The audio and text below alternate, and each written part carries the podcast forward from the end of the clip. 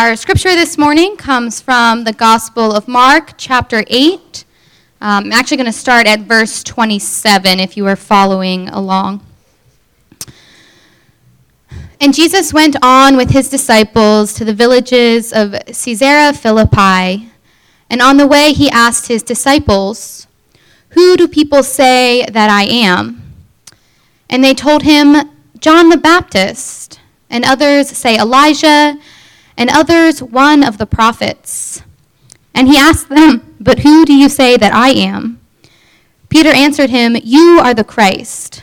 And he strictly charged them to tell no one about him.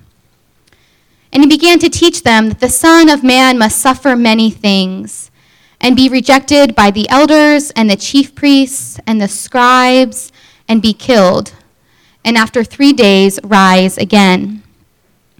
And he said this plainly. And Peter took him aside and began to rebuke him.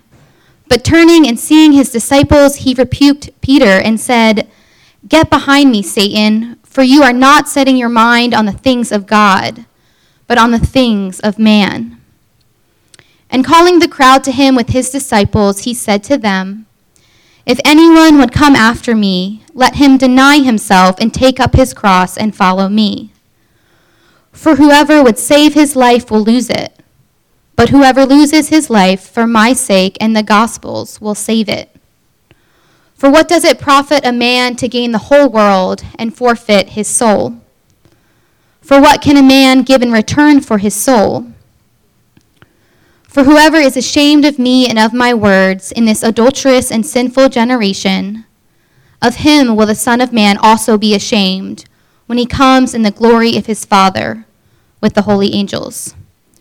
The word of the Lord. Thanks be to God. Let us pray. Almighty God, uh, we thank you for gathering us together this morning to worship you and to learn more about you. Lord, we pray that your Holy Spirit will be with us this morning, uh, changing our hearts and our minds uh, to be more like you, to understand you more so that we can understand one another more. And Lord, we just pray that you are working in us as we wrestle with your scripture this morning. And in your name we pray, amen. So I've realized that a lot of the characters in the Bible are pretty stubborn people, because whenever I think of that intro story that I want to start with, I try to relate it to the scripture, and it seems to always be about stubbornness, so I'm always telling stories about how stubborn I am. Um, and so I think that being stubborn is often, and I don't know if this is true for other people that are stubborn, it's my Achilles heel. Life would be so much simpler if I wasn't so insistent on doing the things the way I wanted. This past weekend, I was in Colorado visiting my best friend, Kristen, and she took me to an ice castle. So we could assume it was going to be pretty cold in this ice castle because, well, it's made of ice. But we're getting ready to go, and I'm I'm wearing these shoes, which if you can't see, they're just, uh, well, they're not waterproof. They're, what, what's this What's this material? I don't know. Suede, suede. I don't, it's not, it's not like a girl thing. It's just the, it's suede. So so they're suede shoes, they're not waterproof. Um, and so my friend Kristen, who has known me for a long time and knows how I am, she says in a hesitant voice, "Are you sure you want to wear those shoes?" Uh, but I have this thing where I decide what shoes I want to wear, and I'm going to wear them no matter how impractical it is. I mowed my parents' lawn in these shoes earlier this fall. And I do recognize it's a little absurd, but once I get this idea in my head that these are the shoes I want to wear, I'm going to wear them. So I tell Kristen, yes, I'm going to wear these shoes. She lets it go because she knows there's no use in trying to change my mind. And we get to the ice castles. And they are really cool, but they're also really cold. Because what I didn't consider is that there's already a lot of snow on the ground. It's not just that there's ice around us, but it snows every day there. Um, so pretty quickly, my toes go from feeling very cold to me not being able to feel them because they're numb. You know, it might be because we're standing in an ice castle in the mountains of Colorado with snow all around us, um, and I'm wearing shoes that my roommate insists should go in the heel category, not the hiking boot category. So we have to leave a little early because I'm I'm getting really scared about my toes. Uh, but all of this to say, I don't like doing things a different way, even if it means I miss out on something really great. And in this passage today, although we're not talking about shoes, we're talking about the Messiah, but I think Peter's stubbornness is his Achilles heel. His insistence on putting Jesus in a box is more important to him than who Jesus actually is. Up until chapter eight, Jesus mainly expresses his divinity through healings and miracles. And eventually we see that these works did convince the disciples and other followers of Jesus that he was, in fact, the Messiah, as Peter confesses. And it's a victory because there are so many options of who Jesus could be. He could be a prophet, Elijah, John the Baptist. He could be the Son of Man, the Son of God, the Messiah. Which one is it, and what are the differences? The healings and miracles might have played the primary role in showing that Jesus was, in fact, the Messiah, but what they don't portray is what it means to be the Messiah. In the same passage that Peter makes this confession, Jesus makes the bold claim that he will be rejected, suffer, and die. Without knowing what we know, which is the whole story, one would think these two things are contradictory. To be the Messiah means victory, not death. So we see Jesus spending all this time trying to get his disciples to understand who he is. And finally, Peter responds with the right answer. You are the Christ. Up until this, the disciples have not been able to profess who they think Jesus is. And now Peter does. But just because he knows the answer doesn't mean he understands what the answer means. As soon as Peter professes this revelation, Jesus begins to explain what that means, and Peter is not having it. Because Peter's idea of what it means to be the Messiah is different than Jesus' definition of what a Messiah is, and he doesn't want to hear it. You would think that he would listen to who the Messiah says a Messiah is, but hey, who am I to judge? Maybe Peter refuses to listen to Jesus' words because he feels like he finally got it, and now he is confused all over again. Or maybe it's out of fear of not knowing what this confession he just professed means. Regardless, though, this confession leads to more questions. The question that now arises is, what does it mean to be the Messiah? Peter's understanding of Messiah includes victory, power, status. And Jesus tries to help us correct this view by proclaiming that the Messiah will suffer, which clearly doesn't fit into Peter's current understanding. And Jesus also tries to help us correct this idea by the questions that he asks us. Pastor Jeff pointed out a few weeks ago at my ordination service that Jesus doesn't guide us by giving us answers, but by asking us questions. And at first, these questions seem weird and over-philosophical, but they are intended to get us thinking that what we think to be true and what is actually true might be very different. Jesus has all these contrasting statements. Who do people say that I am versus who do you say that I am? What are the things of God versus what are the things of man? Whoever loses his life will save it, versus whoever saves his life will lose it. What do these things mean? What is Jesus getting at? Before we tackle these questions, I think it is important to look at why it's essential for us to work towards getting a more accurate view of who God is. Last week, I was talking to someone at a gathering on spiritual direction. This guy was in a doctoral program on rhetoric and writing a thesis linking the connection between theology, race, and artificial intelligence. fascinated, I asked him to explain more the connection between theology and A I. I know, right? Uh, as we talked, it became clear that I was very fearful of humanity's ability to use A I for good. I was convinced we were too corrupt to put this technology to good use. And he said to me, knowing that I'm a pastor, that I need a more redemptive view of humanity. What if we could use A I to help people become more self-aware? What if we could use A I to help people become more in touch with their emotions? To learn how to be in relationship better? I was letting my fear of something I didn't know very much about dictate the possibilities of what could become of it. It never occurred to me that the church could use A I as a tool to create and sustain relationships. And honestly, I felt like technology such as A I was doing more in the work of severing relationships. But he asked me, what if the church could finally get ahead of the curve and use, and use A I to bring people together, to bring about the things of the gospel? I needed a more redemptive view of humanity. And I think Peter needs a more redemptive view of Jesus. It's like he's trying to save Jesus from himself, except Jesus doesn't need to be saved. We need to be saved from ourselves. Peter's understanding of a Messiah is one of achieving victory by way of violence and oppression. It is one that values winning and being right over anything else. The understanding of Messiah that we see in Jesus is that of achieving victory by way of peace.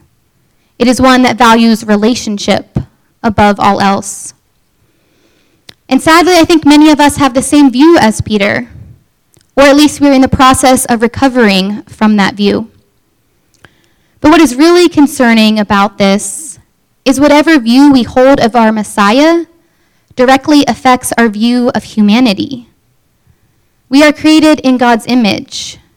So if we believe that God is only for us in as much as it benefits him, what does that say about our view of who we are and how we treat other people? But if we believe that God is for us, even at the cost of suffering and rejection, and that his love is the key to victory, now then what does that say about our view of ourselves and our capacity to love other people? I think we need a more redemptive view of God. We need to believe that God is the Redeemer of all things, and that includes us. We are redeemable.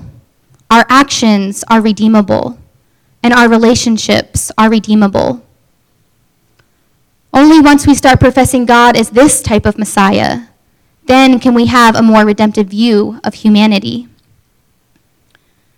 So why do we need a more redemptive view of humanity? Because we need hope. I don't know many people who take action or work towards a goal unless they have the hope that they can one day achieve that goal. Many times we are motivated by anger, but anger that isn't righteous is just anger for the sake of revenge, not for redemption. And as Christians, we aren't called to action to get revenge, but we are called to action for the possibility of redemption. That something good can and will come out of unfathomable evil. What good is action and protest if we don't believe they have the power to affect someone, to change someone? It's why we do it. Do you have the hope that humanity can change? I do, because I know that many of you in here have changed. And if you've seen the, the YouTube video that's been going around of just that one man who cut his gun in half, it's one person that changed, and it's small. But if one person can change, then that means other people can change. And the beauty of the gospel is that these stories are here for us to learn from the characters' experiences and even their mistakes. I think this is one of the ways that we mean when we say that Scripture speaks to us today. We can continue to learn about how to do this life from these stories. You see, unlike the disciples, we know the whole story. In the cross, we see what it means to be the Messiah. being in relationship is the ultimate form of victory. We do not need to let fear rule our lives anymore. Although we do let fear rule our lives, we still act as the disciples, as if we don't know the end of the story. But we need to remember that we do, and so we don't have to live lives ruled by fear of the unknown. In the cross, we have all been redeemed. Even if it doesn't seem like it, but we all have the ability to open our minds, accept different truths, and allow ourselves to be changed. Peter realizes a truth that is true for him, and as soon as that gets challenged, he objects and gets angry. It's hard to listen to truths that differ from your own, and it's hard to let go of what you thought you knew. But it's the only way if we want to be saved from ourselves. So those confusing sayings. What does Jesus want us to learn? He says, "Who do others say that I am? Who do you say that I am? Am I a prophet or the Messiah?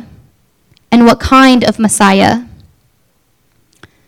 He says, "You do not have in mind the things of God, but the things of men." Maybe God is saying that the things of men are what we come up with, with our limited understanding. And the things of God are what we come up with when we begin to ask outside of our own truths. What other possible solutions could there be? What other ways to victory could there be? The gospel shows us that the way to victory will look very different than we are conditioned, than the way we are conditioned to think it looks like.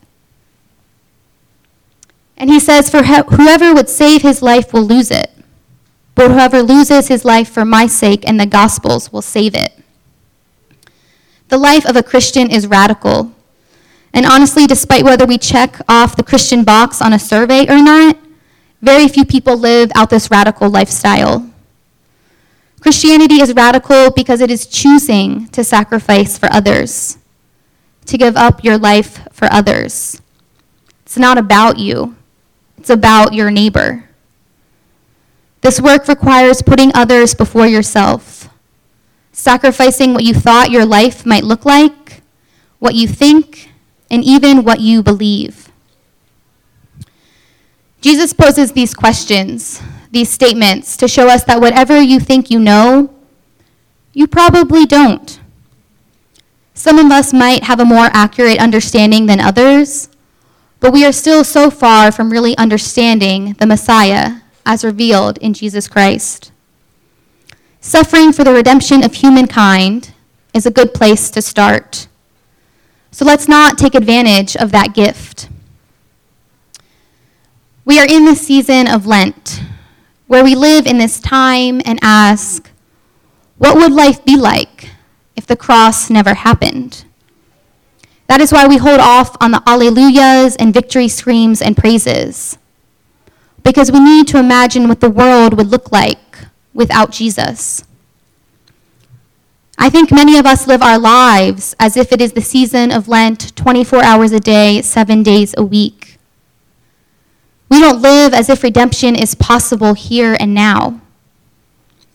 God is the Redeemer, though. The cross did conquer all for the sake of relationships, and Lent is a season that ends.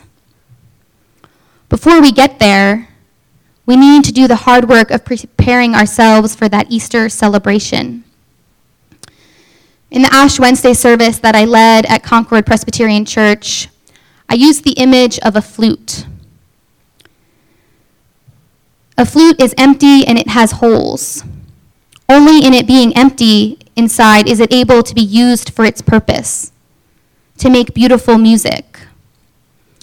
And I want to encourage us all this Lenten season to think about what it means to empty ourselves, to make space for the things that give us purpose, to make space for new understandings of God and humanity, to make space for God to change your mind about what victory looks like, and to make space for hope that we are a redeemable people because we serve the God that is Redeemer.